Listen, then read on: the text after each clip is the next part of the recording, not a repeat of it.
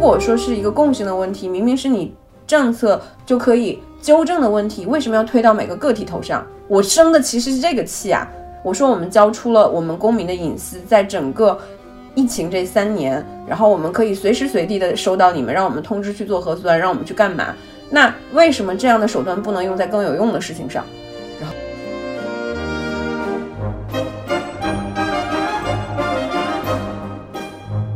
我这个吵架是跟我一个远房的亲戚。高中的时候，我就能因为烦他，我在微博上写说，我以为一个人的年纪跟一个人的智慧是成正比的。看了某些人之后，我觉得并不是这样子。听起来是个男性长辈呢。是，他说，呃，你从小我给了你压岁钱，你为什么连这么一点忙都不帮？我说，我真那个时候真的是脑充血。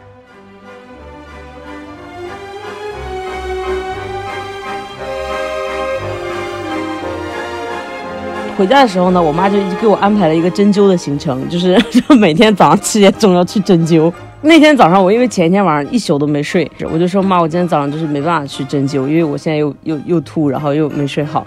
我妈就说你现在就去针就可以就好。我就说妈，我真的不去了，我现在动不了，我非常的累。然后我妈就说你还是去之类的，就你去嘛，你不去嘛，你去啊，你要不去啊？哎呀，你再想想，去啊。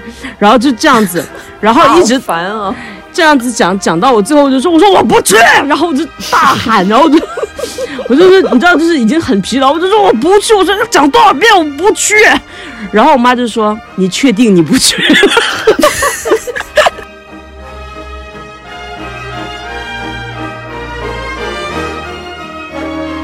一月底的时候。他就是那那几个礼拜，老是在我耳边说啊什么什么，好想做爸爸呀，什么什么我我们以后生小孩怎么怎么怎么怎么样，反正就是不知道是中了什么邪，感觉他在排卵一样，就是开始说这种很想做爸爸的话。我就说生生生生个屁呀！我说先把性生活这个事情解决了，好吧？然后他就嗯愣了一下，说性生活怎么了嘛？我说性生活怎么了？你心里没点数吗？就是。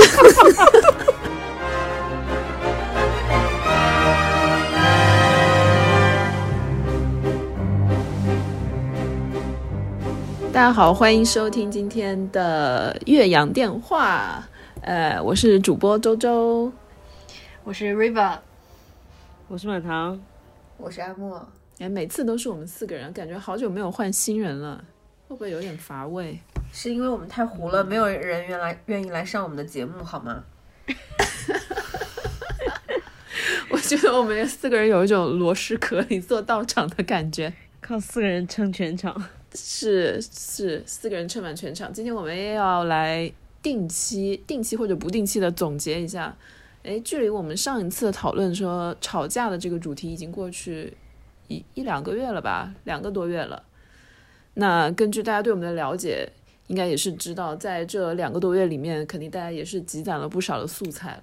今天谁先开始？我来吧，我感觉我今天素材特别多，我可以先分享一个，然后你们每个人分享完另一个之后，我再插入一个。哎，我们有 quota 的，每个人说一个好吗？这个是阿莫，产妇阿莫，即将临盆的 产妇阿莫。不行，我的胎气大动，真的，我我我就让他说吧，我觉得我这三个一个都省不下，我这三个一个都省不下。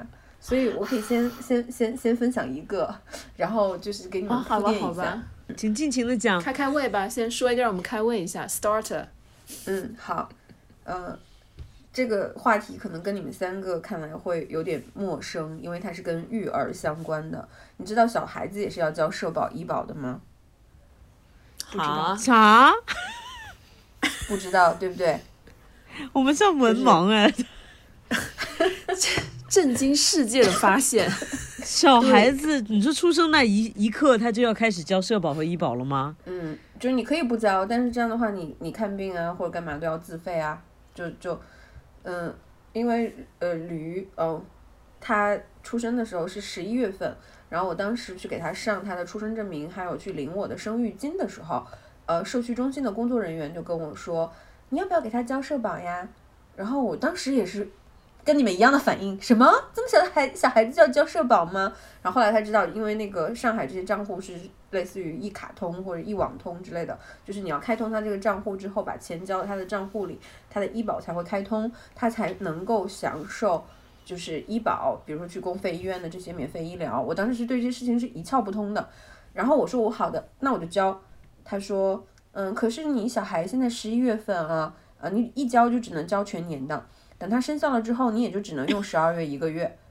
就是当年二零二零年，我交了他全，对我交了他全年的钱，但是他只能使用一个月。然后那个时候我就会有一种，嗯，不交好像也行，但是万一呢？万一他就在这一个月生病呢？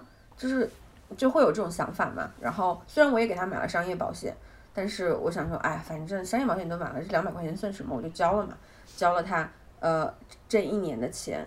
然后当时可能我还没有就是处在一个孩子的这些事情都要跟妈妈挂钩这件事情上，所以再加上驴是一个非常瓷实的驴，在整个二零二一年他都没有生过病，我们都没有去过医院，所以我哇我我脑子完全没有想到我要继续每年给他交钱的这个意识，然后一直到二二年底，然后我想给他刷一个那个儿童保健体检，因为我觉得这个体检是免费的，然后就是应该是在他的医保里的，我就去给他刷这个体检，结果一刷那个卡说你去年没有给他交钱，所以你不能享受这个免费的体检，你要去给他就是呃你你你你现在可以自费体检。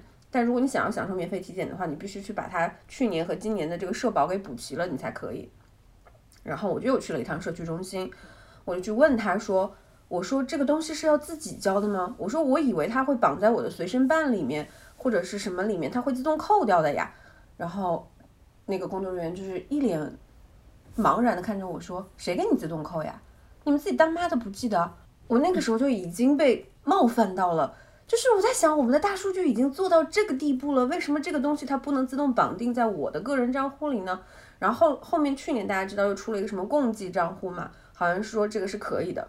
然后二二年他他那个时候二二年底他给我开了一个单子说你要补交，虽然当时又是十一月份了，又是他的生日月，就是 我就又只能给他交一个月的钱，然后才能让明年的再续上嘛，我就。交了他的钱，然后回家贴了一个大大的单据，然后我当时还问他说：“那二三年的什么时候交？”他说：“你等上海发布通知。”我说：“没有一个什么入口或者是一个什么提醒吗？我就要天天盯着上海发布吗？”他说：“是的，你就回去盯着上海发布看就好了。”然后我就只好拉上雪村，我们两个在十一月到十二月那一天，每天看上海发布发了些什么。但是你们也知道，上海发布每天发好多消息，对不对？就是很很可能就会被盖过。然后十二月份，众所周知，大家知道的那个事情来了，新冠，就是每天大家的注意力啊什么的，其实都被新冠分散了，来了，然后又忘记这个事情了，就等于最近不是甲流肆虐吗？我前几天带驴去医院，一刷医保卡显示我二零二三年又没有交，我就火了，然后我就开始打幺二三九三，打幺二三四五，就开始打电话问这个事情。他们说，呃，是这个样子的，就是呃，你必须通过就是呃统一的集中缴费时段去缴，你才可以立即生效。你现在如果补缴的话，要三个月之后才可以生效，就等于说我现在交的话，它六月以后才能生效。等于这几个月的，嗯，就又没有办法使用公费医疗了，就是我必须做所有的但是你交的的还是十二个月的钱是吗？如果对你三的我交月份交，然后六月份生效，费用还是十二个月的费用。对我这个时候就已经快没脾气了，然后我又去社保中心去现场问了一下他的这些事情，他跟我说要提醒都是由上海发布统一提醒的，然后我当时就质问他，我说谁有时间天天看着上海发布啊？我说这个事情不是我一个人一个人忘记，我说我身边好多人都会忘记，但是仅限三岁以下，因为什么？三岁以上不都上幼儿园和学校了吗？这些是由学校老师会统一通知到家长，或者是交费由学校代缴的，所以这些是不会被遗忘的。但是三岁之前，我们这些没有统一入托，或者是大家只是在家里育儿的这些人，就没有一个统一的渠道去通知。我说你们新冠的时候，什么事情都可以通知到家到户，为什么小孩儿一个社保这么重要的事情，我我加了你们的社区群，我加了你们的居委群，没有任何一个群里在说这个事情。然后那个工作人员就说，啊，这个我就不清楚了，各个居委有各自己居委的做法呀，不拉不拉的，反正就总之。你们要盯紧上海发布，你呃，我们今年都已经因为新冠延期了，你都没有注意到。我说那你延期了也没有让我知道呀，那我根本没有渠道知道这个事情。然后我，但我也不想为难人家柜台工作人员，人家也好心帮我办理了这个补缴。然后真正让我生气的时候来了，就是我前脚离开了社保中心，不到十分钟，我收到了一条短信：“您好，欢迎光临某某社区中心，请对我们的服务建议做出评价。”对，对我们的服务态度做出评价。一条实时的短信就发过来了，就是 我上周还是哪天啊？我在路边停车超过两分钟，我也收到了这样及时的短信。然后核酸超过多少天了，我们可以在各个 A P P 上收到这种弹出码，但是不给小孩交社保这件事情，我们没有任何渠道获得任何通知。于是我就打电话给国务院小程呃打电话给幺二三四五，还有国务院小程序继续投诉。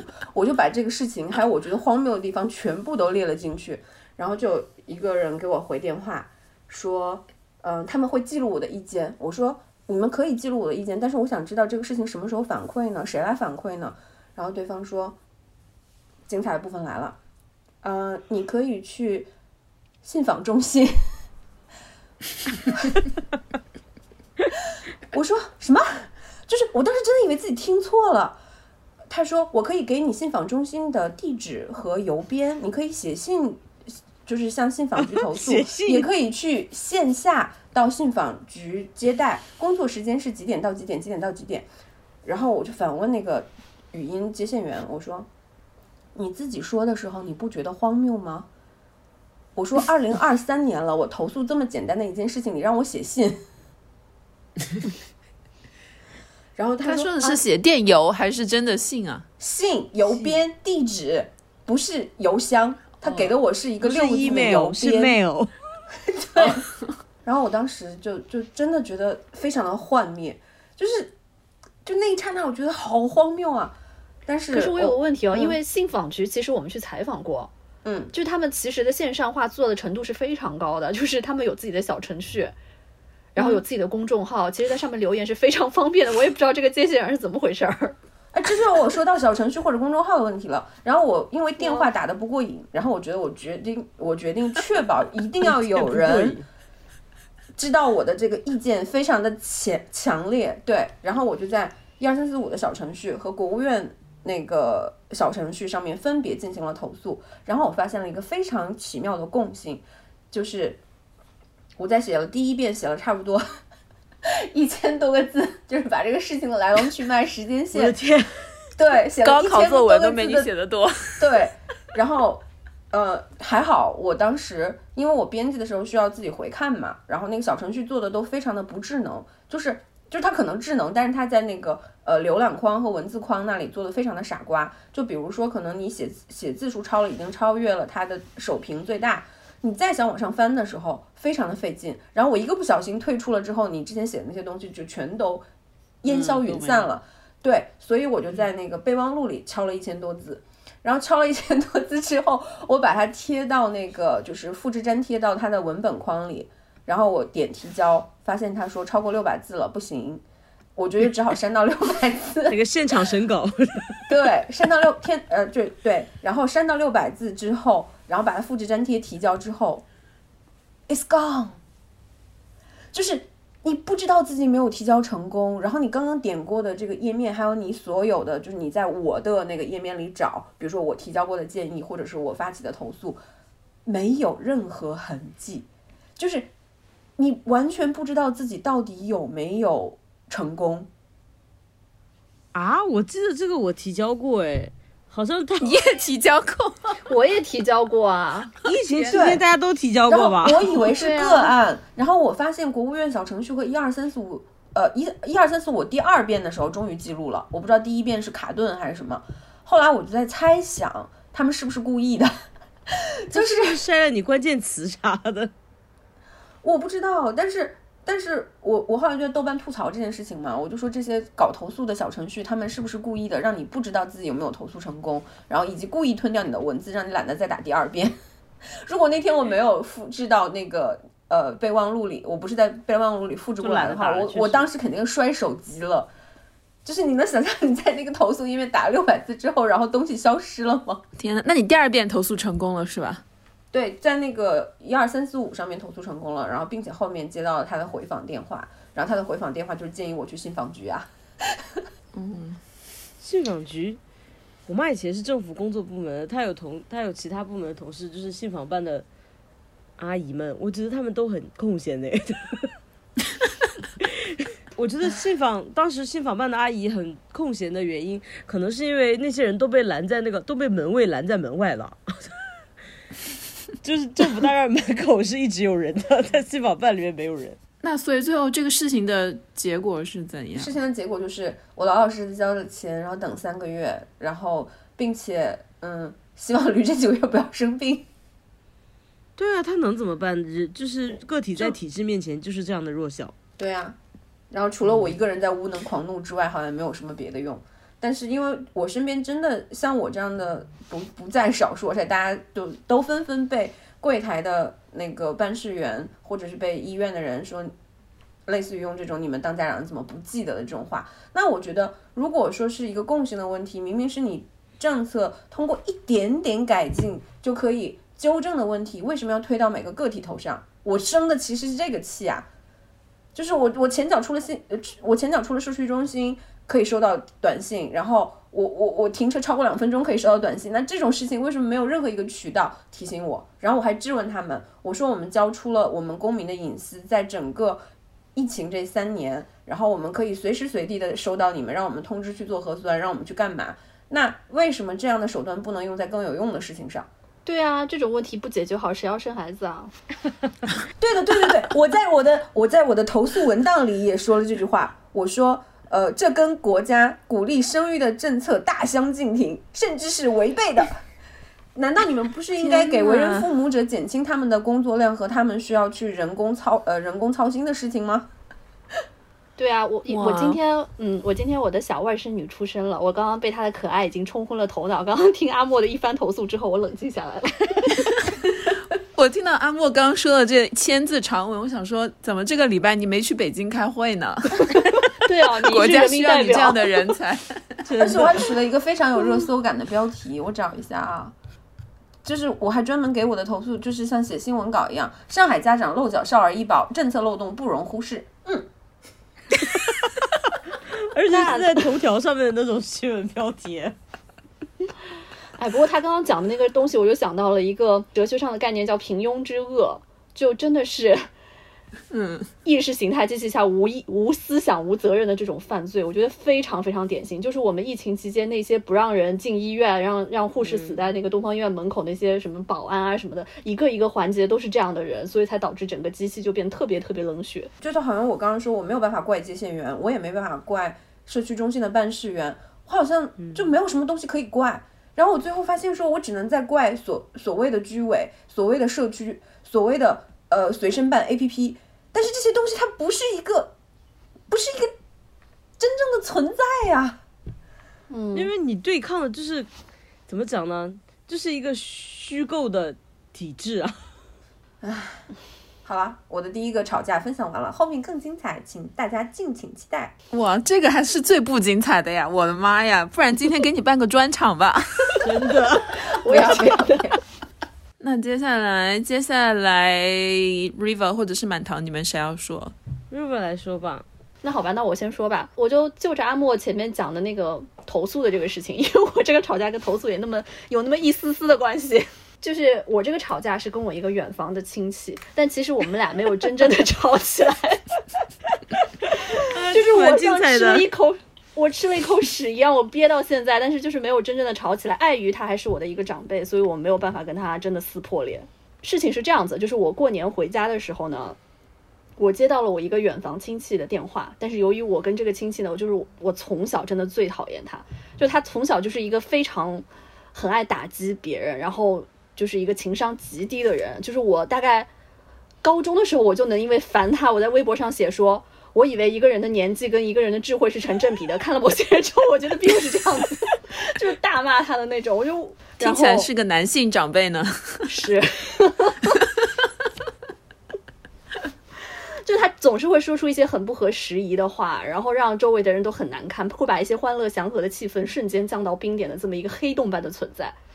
然后呃，我过年回家的时候接到他的电话，然后我就故意没接，然后结果他又给我发了条微信，意思就是说，嗯，他自己遭遇了一些可能不公平的对待吧。然后重点呢，就是觉得说，他觉得我是在媒体工作，并且我又是学新闻的，他觉得我应该为他的这件事情写一篇报道。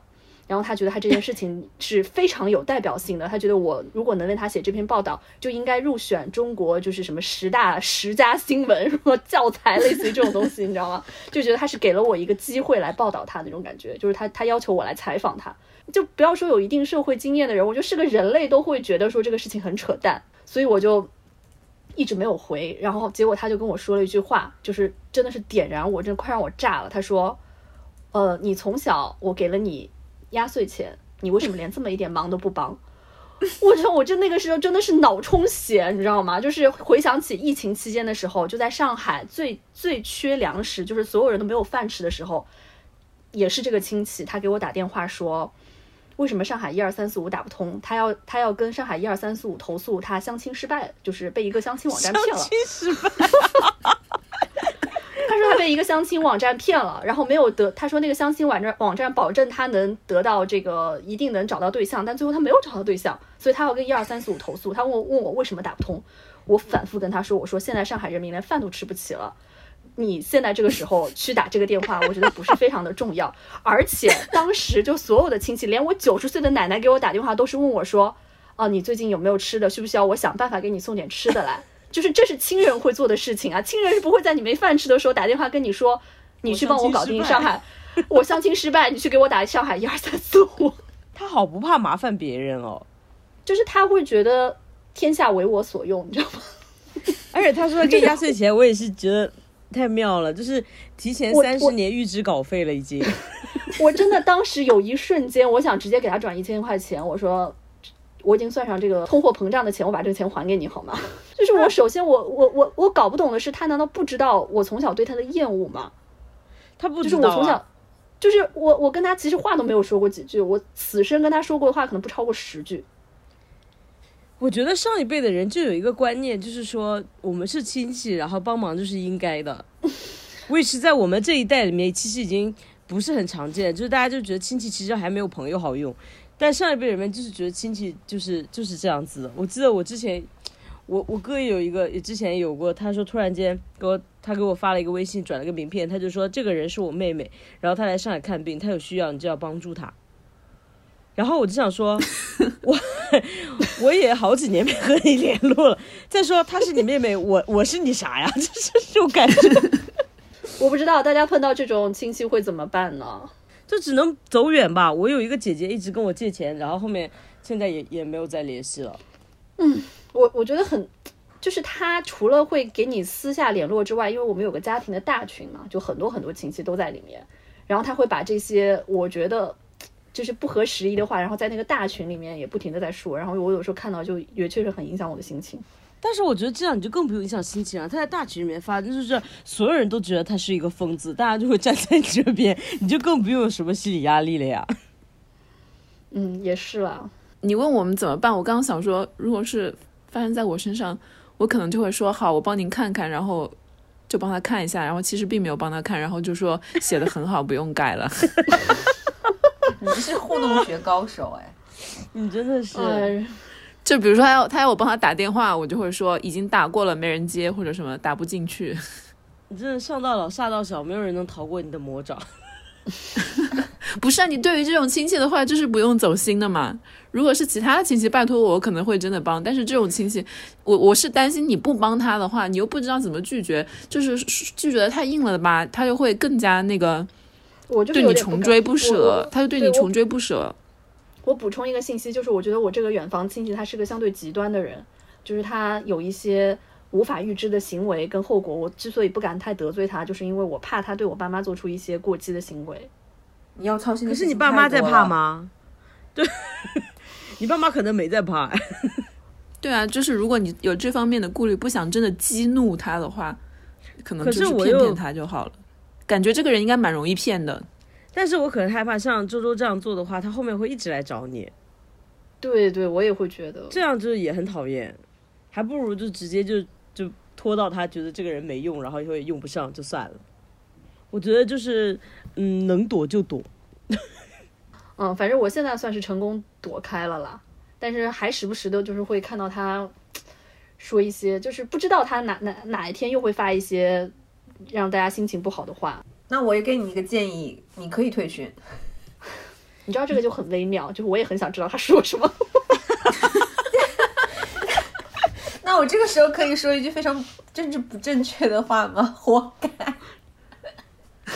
但我觉得你你只要不往心里去就行了呀，你就不用觉得担心了，因为大家就是可能其他所有群里的人都和你的想法是一样的，好了，我说完了。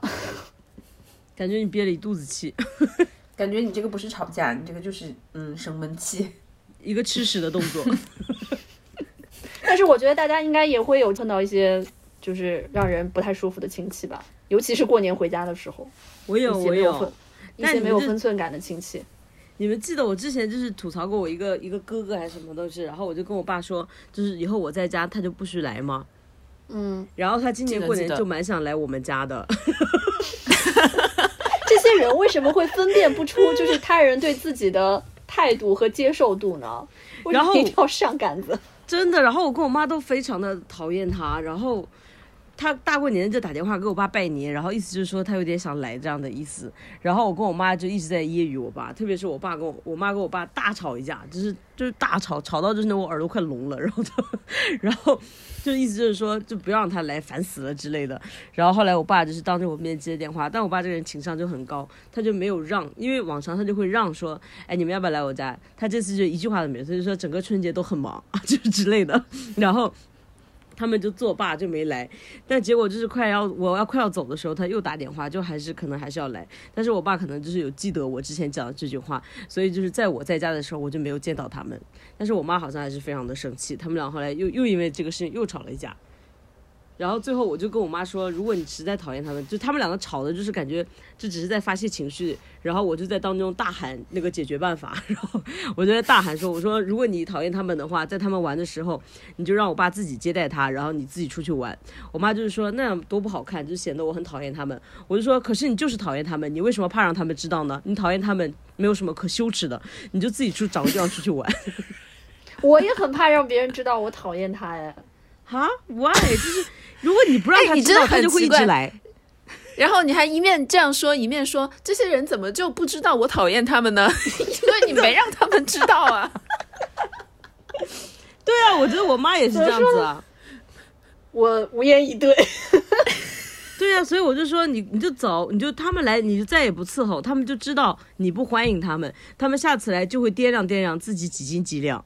River 是想让那些他讨厌的人与他有心电感应。不然你给他写 email 吧。你们很有勇气让别人知道你讨厌他吗？本质上我可能还是回避冲突吧。我觉得我的困扰主要是我不我我的主要的困扰是我不讨厌的人也觉得我讨厌他们。对，真的就想获得你这种人生体验还蛮宝贵的，就是至少就是从根源上断绝了可能一切一些垃圾人和垃圾话，还蛮好的。天呐，我可能是就是比较当中的一个平衡，就是我讨厌他，我就会让他知道我讨厌他。我就想到有一集《老友记》里面有一集，你们记得吗？就是 Monica 给 Rachel 的小孩办了一次那个 baby shower，然后他忘了邀请 Rachel 的妈妈，然后 Rachel 的妈妈那天来了之后就一直给 Monica 甩脸色，然后就觉得说你怎么可以忘了邀请最重要的我？然后莫妮卡从头到尾都一直在道歉，一直在道歉，然后他妈妈就是不甩他，然后到最后他终于鼓起勇气说：“我我辛辛苦苦给你女儿办了一场。”就是 baby shower，你应该感谢我，而且我一直在跟你道歉，你应该接受我的道歉，而且你离开这个房子不跟主人说再见是很没有礼貌的。然后他们他妈就惊呆了，结果他妈走远了之后，莫妮卡又忍不了，然后又上去追追上去说对不起对不起，我错了，那个人就是我。对你就是莫妮卡。在这一点上，我比较懂莫妮卡，就是很怕别人觉得就是自己对他有意见或者怎么样。我知道你是讨厌别人，但是你不希望被别人讨厌。啊，对对对对对，可能你需要去看那本书《被讨厌的勇气》。对我我能理解瑞，就如如果瑞瑞这样说的话，我能理解他的心态，就是就是我觉得我讨厌你，这是我单方面的道德碾压。如果你讨厌我，你就是你没眼力劲儿，你你不认同我，你不认可我，然后就会变成自我怀疑。就这两件事情是完全可以分开的。对啊，是这样子啊。可是你，我不懂你们，你们既然讨厌对方，你们为什么希望对方不讨厌你们呢？这是互相讨厌才是正常的呀。对方可以觉得我是个冷漠冷漠的人，但不能觉得我是一个不好的人。冷漠且高傲的人，但是不能觉得我这个人不好。对，而且我们心心，而且我们心里还会站在道德制高点上说，我这么讨厌你，我都忍住了，你为什么就是表现出来讨厌我？凭什么？明明应该是我先表现出来讨厌你啊！你们真奇怪，如果你们觉得对方不好，然后对方又觉得你不好，那么就是这是一个闭环，负负得正，所以就是你是一个好人。但其实就是 River 这个阶段我已经过去了，就现在我我已经呃到了一个我不在乎对方，我，我讨厌的人知不知道我讨厌他，我只要嗯离他远点就可以了。对，然后以及我也不在乎你喜不喜欢我，你给我钱的话，我还是可以喜欢你一下的。Pretend。对，其实讨不讨厌没那么重要，你想要的结果就是这个人不来烦你了吗？嗯，他最近还来烦你了吗？这个长辈。没有，但我觉得他最近也有一点反思吧，就是他发了一系列就是抱怨别人、指责别人的话在群里面，他发现没有任何人理他，然后他现在开始转变思路，开始分享，动人。哎，对，类似，也有可能他是在那个相亲网站上找到对象了，希望吧，希望吧。好了，那下一个，好，那我讲吧，既然就是讲到了我妈。是这样的，我过年的时候不是回家，目睹了我爸和我妈很多次吵架嘛，然后我就发现说，就是在我们家吵架真的太太正常了，然后，然后我就是也变得略微放肆了一些，然后，其实那天呢，我觉得我生气是非常有理由的，因为我前一天就吃的吃坏了，因为回家可能吃太多了，然后我半夜就是一直在不舒服以及吐，然后我吐的时候呢，我妈睡在客厅，我路过她，她一点都没有听到。然后一直到天亮了四五点钟，他自然的醒来，他发现我在吐，然后他就说你怎么了？然后我就说我在吐。然后呢，他回家的时候呢，我妈就给我安排了一个针灸的行程，就是就 每天早上七点钟要去针灸。然后那天早上我因为前一天晚上一宿都没睡，大概就睡了两个小时，我就说妈，我今天早上就是没办法去针灸，因为我现在又又又吐，然后又没睡好。然后我妈就说就没说什么，她就走了。然后过了一会儿呢，她就给那个针灸的那个那个。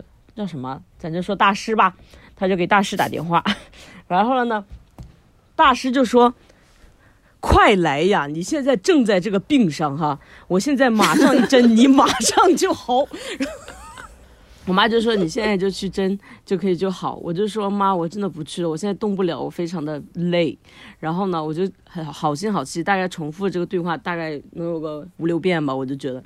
然后我妈就说：“你还是去之类的，就你去嘛？你不去嘛？”因为我妈这个人也不是很直接，她不是说你非得给我去，她就会说：“你去啊，你要不去啊？哎呀，你再想想，去啊。”然后就这样子，然后一直烦啊。这样子讲讲到我最后我就说我说我不去，然后我就大喊，然后我就 我就是你知道就是已经很疲劳，我就说我不去，我说讲多少遍我不去，然后我妈就说你这孩子脾气真差，就跟你讲两句，然后他就走了，走了呢，他就好像出去，感觉他好像很伤心，就有点好像感觉到他哭了还是怎么样，就听到锅碗瓢盆砰啪响，好像他也在发脾气，然后呢，我就有点心软，我就想说这个人。就是好像对他态度有点太凶了，然后呢，过一会儿他就又举着电话进来，说：“你确定你不去？”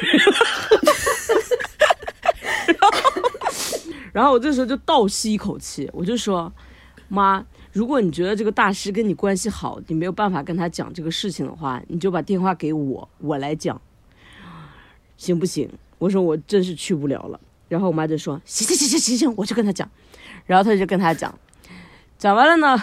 等我过一会儿出去了，过了好长一天，我就看我妈好像又很生气哈，就又来一出，就是听哐响。完了呢，等那个听哐响，然后稍微平静的时候，我出去了，我就觉得我态度不太好，我就觉得说我应该直面这个问题。我就跟我妈说：“妈，我就是要跟你道歉。我说，我首先呢，我对你态度太差了，但是呢，我不去呢，不是不是说我。”我娇气还是怎么样？我是有原因的。第一、第二、第三，我讲了怎么样？我还没讲到第三，我妈就说：行行行行行，不去不去不去呗！然后就开始骂骂咧咧走了，然后又生气了。然后我就真的非常生气。反正这个这个事情到最后就是就是一直在这个骂骂咧咧当中，就是很生气。然后我就跟他说：“我说就是如果你觉得这个人人脉是你的人脉，因为这个受到影响的话，你就给我，我来背这个锅，我来说嘛。”他又不肯，反正就是来来回回让我去。然后到下午我走的时候还在说：“你要是去了，说不定就好了。”我我就是非常的生气，我整个这一天就非常生气。然后就同时，我觉得这个感感觉非常的复杂，就是我同时觉得我妈这个人太可气了，怎么这点话听不明白嘛，讲这么多遍。然后同时又觉得她好像很委屈，因为她好像也哭了。然后我就觉得好像很对不起她，哇，我就觉得啊，真的很很很揪心的一个感觉。我不知道你们是否能够理解啊？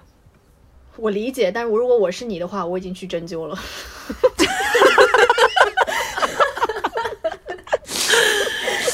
在他还真的不让我们意外呢。不然你以为我的这个腰怎么回事？到现在 不就是推拿大师推的吗？可是真的就是动不了了，我就说到底为什么？我还当时还说了句，我说妈，我现在是不是死了也要爬到他那儿去死？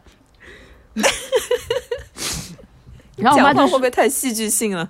然后我妈就是说、你这个孩子真是讲两句就这么大脾气，然后就一直说我脾气不好，然后我就很生气，我就想说，请问是我脾气不好吗？我就是个人，就这样讲，谁能不生气啊？嗯，我非常理解。每次也是我妈不停的跟我重复、重复、重复，一直重复到把我弄火，然后最但是后我还是会屈。服。对，而且我妈特别奇怪，就是也不是特别奇怪，我妈她就是养成了一个习惯，她整个人的话术就是好像不是他让我去这么做的，都是有第三方来让我这么做，而且他这么让我去做，都是希望我好，希望我把病治好之类的。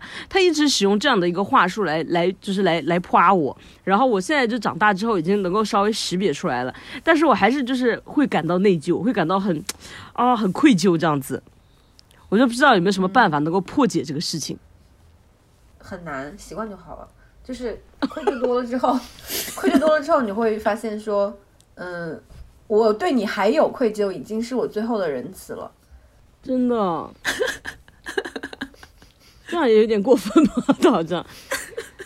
反正后来我就是火速逃走，因为当天下午就要就要就要回上海了，都回上海了就是一切平静。但是我每次回回到老家，就跟我妈面对面的时候，我的情绪起伏就会变得很大，我就觉得好像愧疚也也比平时来的更猛烈一些，然后就是 生气也比平时来的更猛烈一些，就是忍不住会要大吼他，哎，真是生气。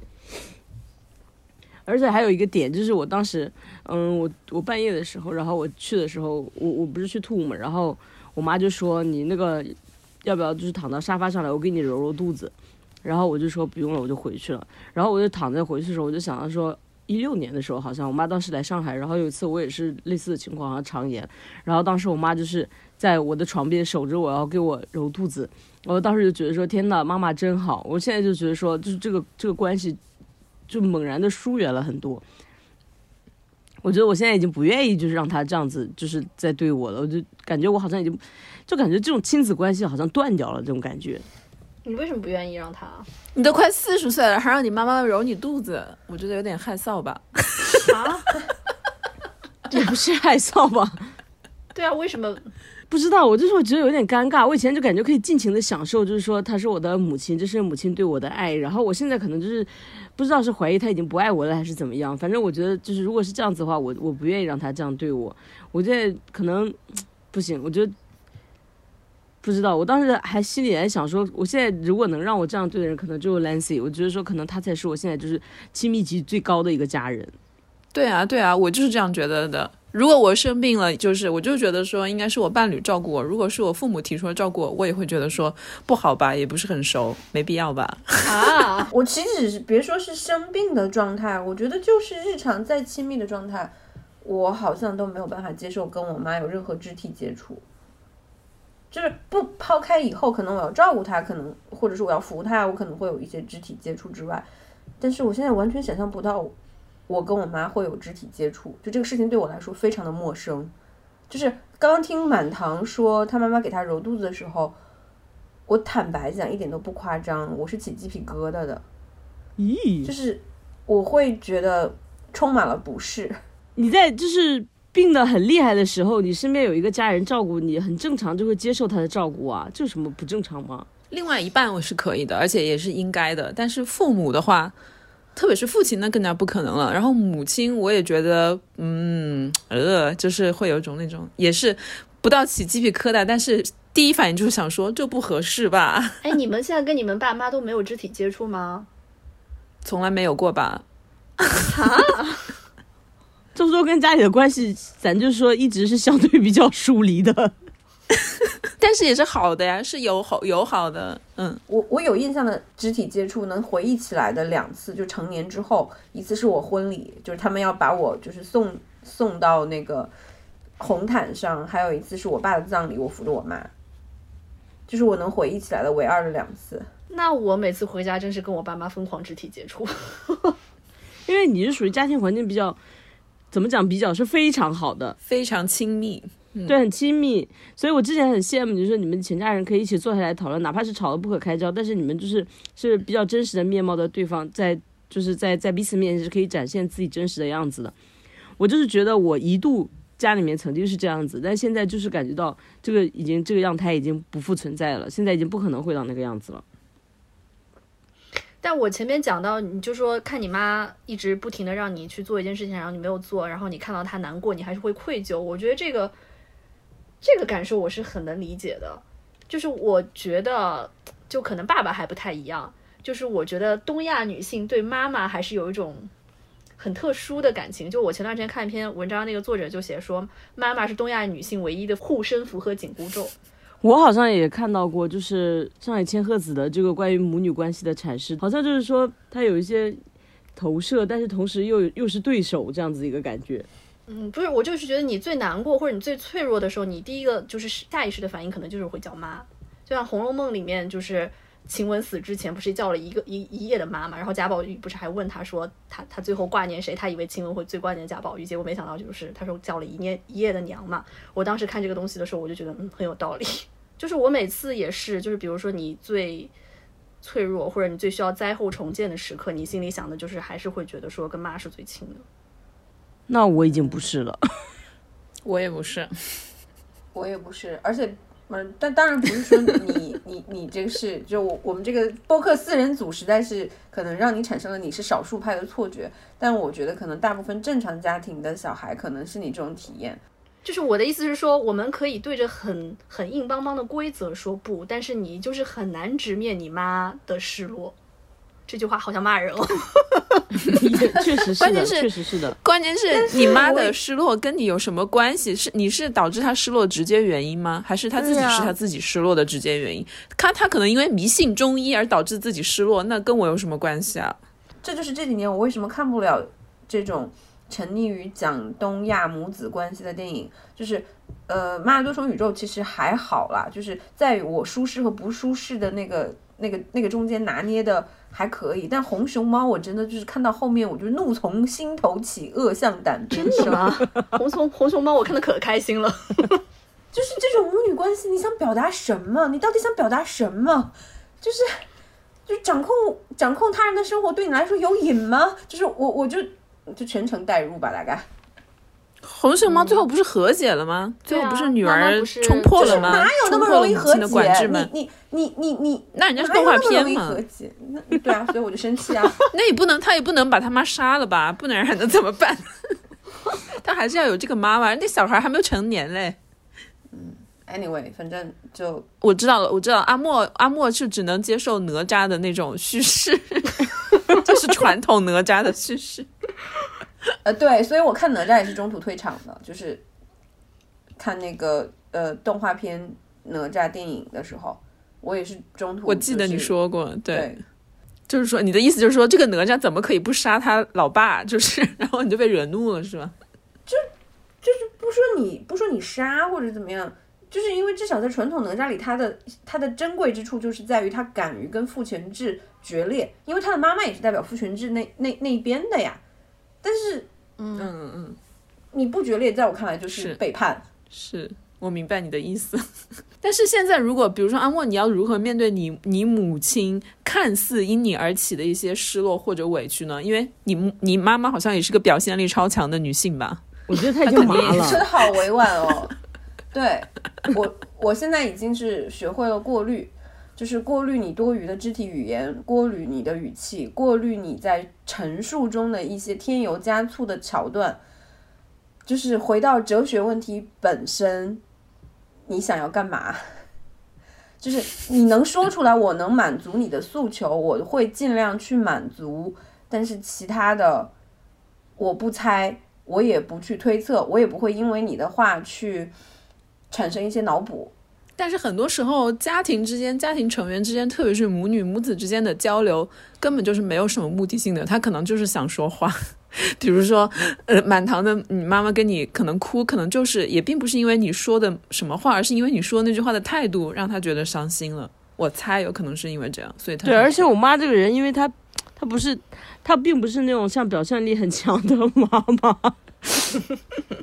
所以她是很隐忍的，她是一个人躲到那边去哭，然后她看到我走过来，她就把眼泪擦干净，然后就是，但是是被我看到了她擦的这个动作，她自己并没有表现给我看，所以他的整个态度就是一直都是蛮卑微的，就会让我觉得说，天呐，我是不是太跋扈了？这样子，就是其实也是一种控制，对他通过他的弱势嘛，然后来来激发我的这个同情心，可能是。那你觉得他以后还会让你去针灸吗？就是还会在你很累的时候去针灸吗？如果他不会的话，那就说明你还是成功了，这一架吵的还是值得的。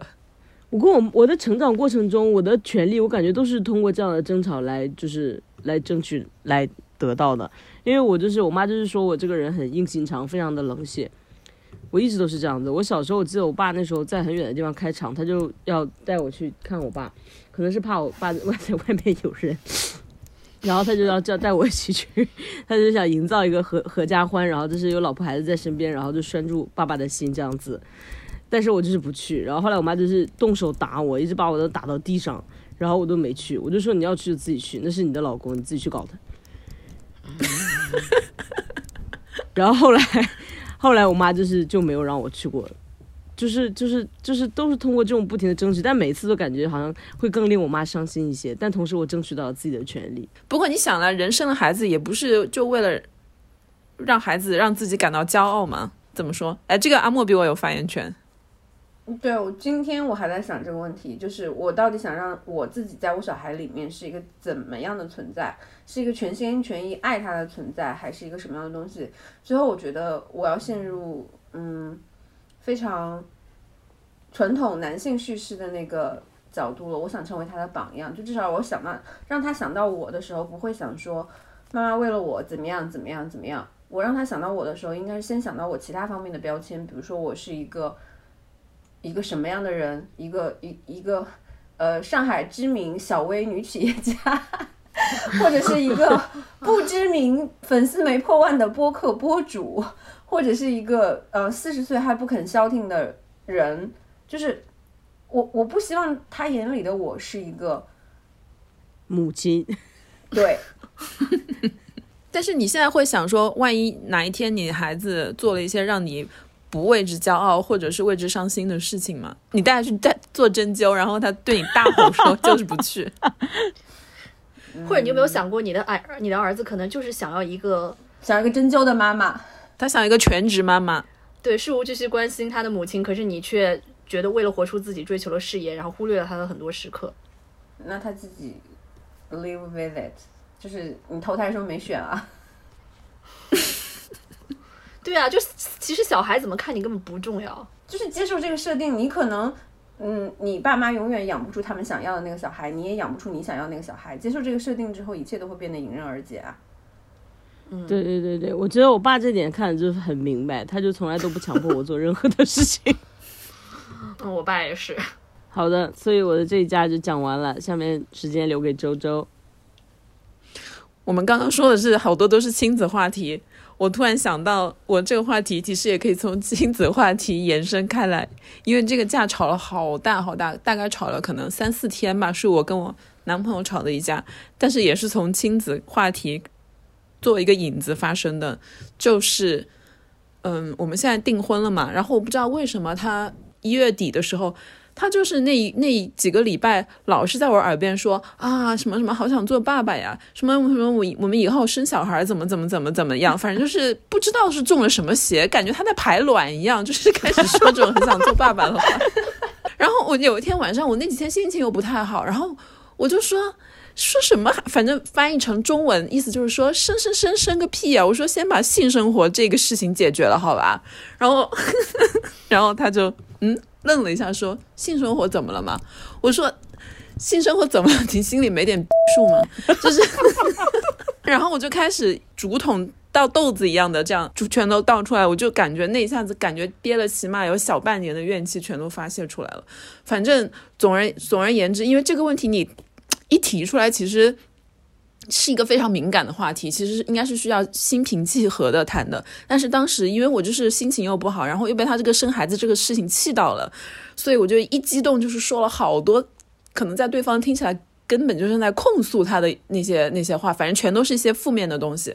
然后他就一时接受不了，然后他好像整个人就崩溃了，然后他就开始说，那可能我们两个人就是根本不合适或者怎么样，因为就是 因为。在我觉得非常有问题的问题上，他觉得没什么问题，或者是他跟他就觉得说没什么好提的。反正这个事情我们后来僵持了两三天，最后就我还是心平气和的谈了一下。就后来就是还像我以前说的，就是在性的这个问题上，就是谈其实是谈不出什么一个最终的结论呢，还是要靠做来解决这个问题。后来你们就是大做两三天。因为不是，因为对我来说，这个是个系统性的问题。就是我当时提出了一些，你可以说是抱怨，或者我也觉得是我的一些诉求。就是第一点，就是频率应该保持在一定的频率。但他对这个频率，他我觉得是有个 quota 的，但是对方却觉得不需要 quota，就是想怎么就是有那个就来，没那个就也不需要来。然后第二个就是，嗯，我觉得就性生活，就男跟女的这个性生活有一个巨大的不平等。就是你们也知道有那个叫。orgasm gap 就是，然后我觉得这个 orgasm gap 比那个 income gap 比收入的差距在两性关系中更加巨大。然后我这几年我就一直反复在想，反复在想这个事情。我想说，怎么样才能通过我自己的力量，在我自己的关系里面把这个 orgasm gap 给拉平呢？然后我就越来越觉得说，这个太难了，好难啊！因为这个事情不是我一个人就可以弄的。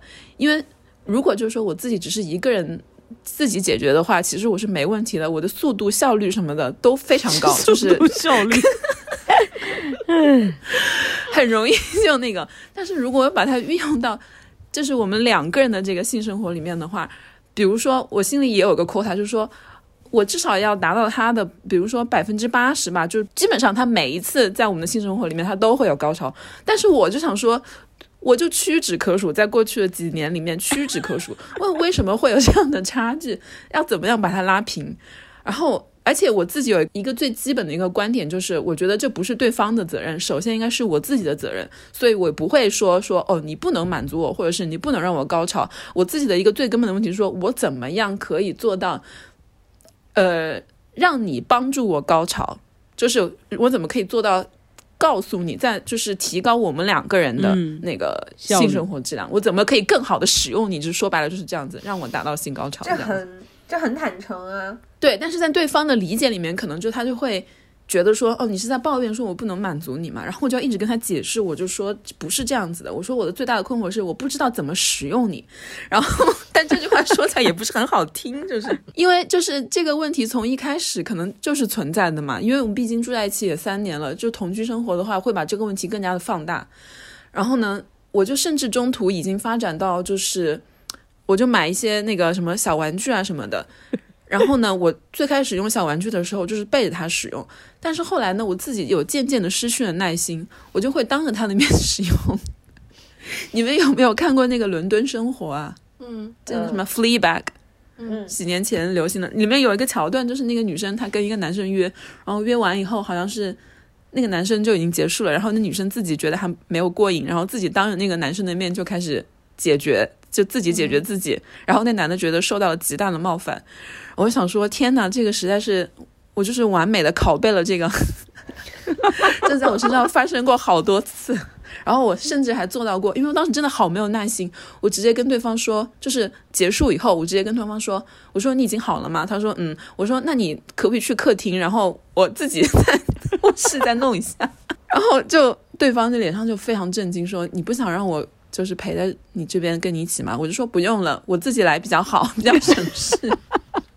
你为什么在这种事情上都要讲求效率啊？因为我就是没有耐心了。我想说，已经这么多年了，而且不仅是在他这一个人身上，在之前所有人的身上，我都经历过这样。但在之前所有人身上，可能唯一不同的是，其他那些人可能并不是一个长期的伴侣的关系，虽然是是也是在谈恋爱，是在这个关系里面，但是毕竟没有订婚。我们现在已经订婚了，就是冲着就说夸张点，是冲着一辈子去的，可很有可能我这一辈子就是你这一个性伴侣。那这个质量就非常重要，就一定让让我自己舒服，让我自己爽。可是我每每想到说，我操，我们一百次的做爱里面，你九十八次都是以你那个 那个什么什么结束，然后两次是我以以我那个什么什么来那个，这也太不公平了吧？然后我自己有很多心理的活动，你知道吗？然后就越想越生气，越想越生气，气到最后，我想说，你出去，你去客厅，我自己来。好像这是一个就是两性关系里面蛮常见的一个问题啊，就是性生活的重点往往是以男性的这个为终点，然后就忽视了很多女性的这个需求，这是一个性别不平等的在私生活里面的一个很明显的体现。但是你知道吗？我生气的点就是说，我都不能完全把它归结于就是男女，因为我之前跟女朋友在一起的时候也是这样。那可能是你服务意识太强了吧？我就有点自我怀疑，我想说是我有什么毛病吗？但是我明明自己的时候，我又还是可以的，就是而且也很快，就没有什么障碍。可是为什么在两个人的时候，我就感觉我是不是有什么问题？那你为什么不教给他们呢？就对方就做不到啊？这是教了不学，还是说学不会？我问了我现在这个男朋友，他就说压力好大，就感觉在考试。然后他压力大的话，也会弄得我很紧张。然后你这样的话。那你就就是 发生的一切都把你领向那个性高潮的反面，太荒谬了！你们现在不能好好的享受这个事情吗？我觉得这个最主要是一个享受，你也确实不能给他这种这种做业绩的感觉太强。对对，他说他后来他都不敢了，他不敢了，因为怕做错。对呀，就有一种说说不做就算了，他说不做总比做错好。对，我也觉得。对啊，所以现在我就就尝试了一个，就是我就跟他进行了一番长谈。首先明确第一点，说你没有任何问题。我说是我自己想要克服这个难关，就是我想要把我们的这个东西就提升到另外一个境界。然后我说第二个第二点就是说我对你有这样的要求，你要理解是一个非常高的要求。说那是因为第一，我觉得你能力上可以做到。你好，循循善诱哦。对，不是你这段话更像班主任了。我当时说的时候是那种非常甜言蜜语的说，我说你看我跟我以前的伴侣啊，什么什么，不管是男的还是女的，我从来没有这方面的要求，因为我就知道我跟他们不会长久，所以我也不会有这么方面的那种很 demanding。我说只有跟你的时候，因为我觉得你肯定是可以做到的。他现在就非常有动动力要攻克这个难关。你这个 PUA 大师。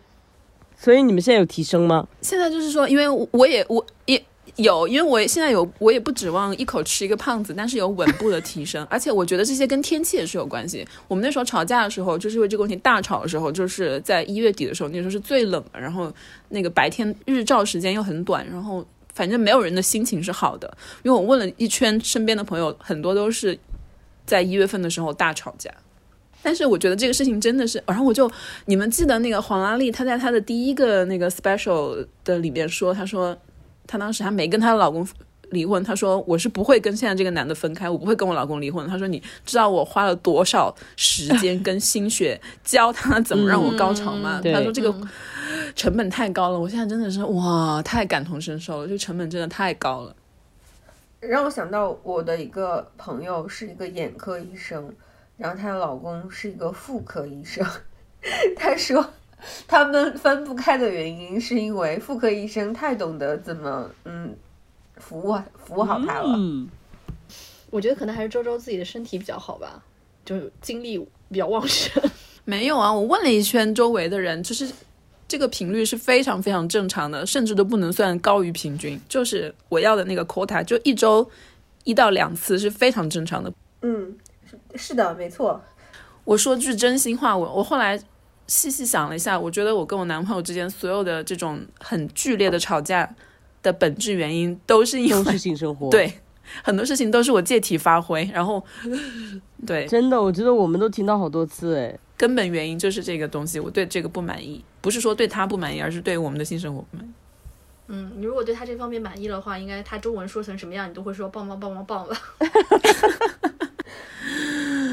但是我真的有觉得，我的实际经验就是，一次好的性生活，一次可以至少挨过一个礼拜。就是你在那一个礼拜，在之后的至少五到七天内，看这个人都是怎么看怎么顺眼的。然后五至七天后，那个效用减减弱了，然后又要开始重新续上。天啊，很难感同身受。我也是。怎么了？阿木，你快点帮我说一下。我嗯，我我好像没有办法就这个发言，就是我觉得也没有什么，算了，他怕说出来太凡尔赛。不是，嗯，可能有一点吧。就是我跟你相反的，你是因为就比如说，因为想要解决性生活的问题，所以可能在生活中其他方面的问题上去挑他的刺。我觉得我们我们相反的的点就是在于我们生活中其他的问题是解决不了的，然后最后都通过性生活来解决。天呐，你这样说，周周要气死了。真的一个大凡尔赛的动作。然后，但是因为我现在处在孕晚期是没有办法的，所以我们最近吵架非常的频繁。对呀、天这就是从反面印证了我的说法呀，对不对？怎么说呢？可能我跟满堂的生活都是灵魂伴侣吧。我知道了，这就是为什么你们需要妈妈摸你们的肚子，因为你们不让你们的伴侣摸肚子。屁！我现在只愿意让伴侣摸肚子。可是你的伴侣愿意摸你的肚子吗？可是我觉得下次找你的伴侣过来，Lancy，他肯定有好多话要说。他上次就表达了对这个问题的兴趣。嗯，哦，他对这个方面非常有兴趣。你们如果要想这个话，你们就是可以叫他来聊，他可以大聊。所以你们对我的这个吵架没有什么其他的要说了吗？为什么你们都这么沉默？因为这是很难感同身受，因为我们没有这方面的需求。Sorry，怎么可能会没有这方面的需求呢？我觉得很好啊，就但但但有一点是没有办法套用的是，我觉得就是至少嗯，你男友还是一个西方人，就是怎么说呢，就是已经是相对来说传统霸权男性气质比较弱的人了，所以能进行这样的沟通。但是我觉得亚洲人里面真的。就就就就就就很难进行这样的沟通吧。不会啊，我是我男朋友一直想跟我沟通，我不想跟他沟通。难怪你们俩这么沉默，所所以你们嗯，那你应该好好跟他沟通。我觉得能有这种沟通欲的伴侣，还是要好好珍惜的。好的，下一个话题。现在是不是又风水轮流转，转到阿莫了 啊？对啊，今天阿莫还有多一个 quota。是的，啊，对，我要多一个 quota，然后这个又是一个我跟利维坦的对决，和一个庞大的莫名其妙的东西的对决，就是我，呃，因为有了两个小孩，所以换了辆大车，然后这辆大车是国内知名新能源车，我就不说品牌了。这个车整体是非常满意的，就是新能源车，哦，好像 River 和呃满堂的车也都是传统汽车，对吧？燃油车。嗯，就是开了新能源车之后，你会发现，就是驾驶新能源车是一种完全不同的驾驶体验，甚至是生活方式。就是你开燃油车的时候，你你你的心态什么的，你你还是说我我在使用一个工具，但是你开新能源车的时候，它完全就变成了一个呃入侵你生活的一个东西。就比如说，你再怎么样，你要调节座椅，你是要手动调节座椅的。开燃油车的时候，但是新能源车，你只要对它说，呃某某。帮我调节座椅模式一，然后某某打开空调，某某打开天窗，就这些东西你完全不需要去手动操作了，就是很解放你。然后包括驾驶的时候，它的那个自动驾驶的那个模式啊什么的，也会真的是让你稍微就是从紧绷的驾驶状态下稍微那么放松一点点，比如说你的脚或或者是你的背就没有那么累了，就这些都是优点。但是它有一些非常莫名其妙的地方，就比如说，呃，买车送两把钥匙。然后你手机下载 APP 之后，你是可以呃绑定手机钥匙的，用蓝牙去绑定这个手机钥匙。我之前是没有开通那个手机钥匙的，因为那辆大车我开的不多。然后最近就是肚子实在太大了，就是我那辆小的燃油车就是要调到调到很很靠后那个方向盘才能不顶到我的肚子，所以最近我开始就是开这个大的新能源车多一点。然后，呃，雪村就帮我开通了我的手机钥匙。手机钥匙的意思就是你不用带那个实体的钥匙了，就是你拿着手机靠近车的时候，比如说离近两米，它就会自动开锁。然后你拿着手机离开车的时候，呃，超过多少米，它就会自动落锁。就是你的整个大脑也是被解放的，因为燃油车你就要下意识的锁一下、摸一下之类的，你要听到那个咔嗒声，你才能安心离开，对不对？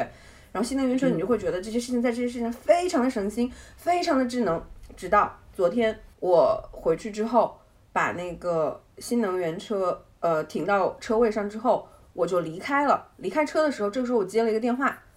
我接了一个电话之后，我就没有，就平时我可能还多多少少会注意一下，就它有没有锁上。我就一边接电话，然后一边往家单元门走，我就没有注意它有没有落锁。结果今天早上雪村上班的时候跟我说，你昨天晚上没有锁车，电量耗光了。我当时就非常的，就是他跟我说的是陈述句，但是我首先是先把雪村脑补了一顿，你又在责怪我，就是这个事情他不应该怪我，他没有落锁是车的问题，不是我的问题。你跟我说没有意义，你要去投诉。我当时就是这么跟他说的，然后我自己也同时是这么做的，我就打开了这个车的 APP，又打开了他的那个投诉电话，我就去投诉这个事情。我说为什么我离开了车没有落锁？你既然是自诩为智能汽车，那那它的智能在哪里？然后我要让他们给我调查清楚它的那个呃没有落锁的原因。就是新能源车它会收集你的这个车辆数据嘛，就是嗯都实时上传到云端的，虽然是有入侵隐私的可能，但是因为你想要享受这个便利，你就必然交换了一些自己的隐私。然后大概不到半个小时，他们真的很快就打电话回回给我了，说调查了一下，是感应到我的驾驶位后面有重物，就是这个时候他就会把重物默认为你车内还有人，所以它不会自动落锁，就为了这个所谓的人的安全。但是驾驶位后面是什么？是儿童座椅，就是我说那这不合理啊！我说儿童座椅有重量，你们就不自动落锁的话，我小孩将来就是这个儿童座椅要做到十二岁，所以他这是我要在这十二年间都不能使用你们这个自动落锁的功能吗？然后他说，嗯，原则上是的。我说你们要识别活物的话，可以通过其他很多有效的方式，比如说红外，比如说动态监测，对吧？一个固定在那里的静止的东西，你怎么能识别为活物呢？就是这是逻辑上就不通的呀。然后对方就又开始了类似于社保中心的话术：“您的意见我们已经收到，啊，我们会向产品部门反馈，看将来有没有升级和改进的空间。”后来我问他说：“我说那你们去你们 4S 店有没有什么办法可以解决这个事情？”他说有。我说什么办法？他说：“如果你去到我们的 4S 店，我们 4S 店的专业人士帮助你。”把安全座椅的卡扣卡到最紧，然后重量压到最实，从此以后它就再也不会自动落锁了。再也不会。对，这样的话就不会产生，呃，时而落锁、时而不落的状况。这样的话，你就永远就是，嗯，就不需要担心它没有自动落锁了，你只要手动 锁一下就可以了。我就又发出了那种就是荒谬的。嘲笑我说：“你为什么你们的漏洞为什么要通过增加用户麻烦的方式去解决呢？就是在我看来，你你这个是废话呀，就也不等于解决呀。我购买了你的智能汽车，而且就是我肯定不是一家人车上有安全座椅的，那所有的人都要呃因为这个安全座椅，然后。”呃，在买车的时候想的是你你你这个自动落锁的功能可以带来很多便利，然后实际使用的时候又因为儿童座椅完全没有办法使用这个功能，我说这个这这属于欺诈消欺诈消费者了吧？就是我说的很严重，然后对方仍然是那种啊您的意见我们已经收到，但是 anyway 我不管，我把投诉提交了之后，我又录了一段，我是就是我刚刚出来录播客的时候，我又录了一段。我仅仅是路过了这个车辆，我没有上车，我没有启动，我也没有关车门，我仅仅是路过了它，然后它就自动开锁了。然后我都已经离开这个车，就是我今天是开燃油车过来的嘛，我已经离开这个车三十米了，它还是没有锁上。那你这不就是安全漏洞吗？就是很荒谬啊！然后我刚刚又把这个视频发给了雪村，我说你现在就发给 4S 店的销售，问他这个事情要怎么解决，然后。嗯，回来的解决方式就是 断开我的蓝牙钥匙，就是让我以后不要再使用这个功能了。那他可以赔你钱吗？那这个可能要再吵好好多架了。对，那你希望能得到的满意的答案是什么呢？满意答案就是它可以通过红外或者其他方式识别活物，活物就是它这个安全初衷肯定是毋庸置疑的。但是你仅仅通过一个静止的重量识别，然后就让我不能落锁这个事情，在从至少从产品开发的角度，我不认为这是符合逻辑的。就是你既然跟我谈产品，那我也跟你谈产品，就这个事情是有改进空间的，但是不是通过牺牲消费者的便利方式改进的。但是这个车子都已经生产出来了，也不可能给它改了吧？就是我觉得可能他可能接受意见的这个部门不是技术部门，他也无法保证说到底什么时候能实现这个事情。对，这是客服部门的功能呀，他们的目的就是解决客户。就像信访办的功能是阻阻拦上访者是吗？对对对，是一样的。然后每一天都在当代社会生一些非常当代的气。好啦，我的架吵完了。那我们今天算是听了五个吵架的故事，有一些也是没吵出来，或者有一些也是单方面的吵吧。你们觉得有哪个 是吵的最值得的？我投给周周。我其实觉得 River 的蛮值得吵出来的，但是他不吵。他把那个屎吃下去了，我投给满堂。对，那我就投给阿莫好了。哪一个？我有两个 case 哦，你这两个本质上是一样的啊，就是在、都是一个人对待一个面对一个巨大的机器啊。对，我在战风车。对，那好吧，那我们形成了完美的闭环。想听听大家有什么架可吵，有没有比我更加无力的或者有力的，都可以分享一下，给我们下一次吵架来点灵感。好了，那今天就说到这里，大家晚安好，的，拜拜。晚拜安。拜。